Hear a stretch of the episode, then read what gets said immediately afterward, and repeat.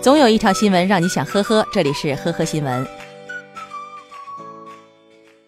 今年十月底，男子吴某用 A.P.P 交友软件认识了刘某英。见刘某英网上发布的照片年轻漂亮，吴某经常找刘某聊天，并不时的发个红包给他。十一月十四号，两人相约见面以后，吴某发现刘某英本人和照片判若两人，觉得自己被骗了，一怒之下心生歹意，拿出随身携带的水果刀将刘某英挟持，并索要六万元。近日，警方接到女网友的好友报警后，将其解救，并且抓获了嫌疑人吴某。目前，吴某已经被刑事拘留，案件在进一步的侦办中。十一月二十七号凌晨四点多。杭州北山派出所接到报警，称在辖区某夜总会发生了消费纠纷。原来有一对小夫妻吵架以后，一人开一个包厢，点了最贵的路易十三，请朋友一晚上消费了十万五千多。结账的时候，老婆突然说要 A A 制，老公不付款自己就不付。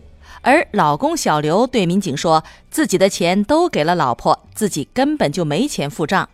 最后，小刘叫来父亲替自己付了八万，妻子小可付其中的两万多。经过这件事，小刘决定离婚，在派出所就想写离婚协议。后经民警劝说，先行回家，再解决夫妻的矛盾。十月六号，江苏泰州的一辆面包车侧滑在路边，没有熄火，驾驶人在车内呕吐。路人报警后，民警赶到现场。醉酒男子孙某仗着酒精和民警纠缠，并大闹派出所，还对民警拳打脚踢。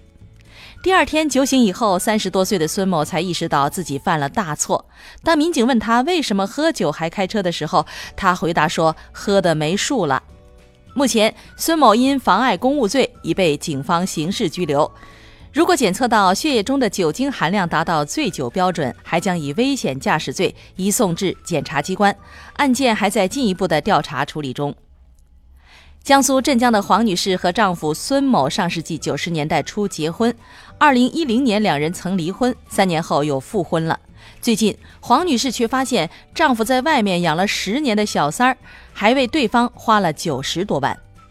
黄女士将丈夫和小三儿告上法庭，认为赠送给小三儿的钱款是无效的，要求返还。法官认为，两人离婚期间，孙某赠与他人的财物是有效的，但双方婚姻关系存在期间，小三儿接受的财物应当归还。最终，小三儿归还了三十多万元的财物。十二月三号晚上，湖北武汉江汉交警在检查的时候，发现驾驶员郭某有酒驾的嫌疑。由于郭某已经酒驾被查处过，驾驶证还处在暂扣的状态，民警依法暂扣了车辆，并联系了郭某的妻子。没想到，郭某的妻子竟然威胁民警，要么放郭某回家，要么从轻处罚郭某，否则就不要孩子了。被民警拒绝以后，郭某的妻子竟然真的将四岁的女儿丢给民警就不管了。后来民警再联系他的时候，手机也关机了。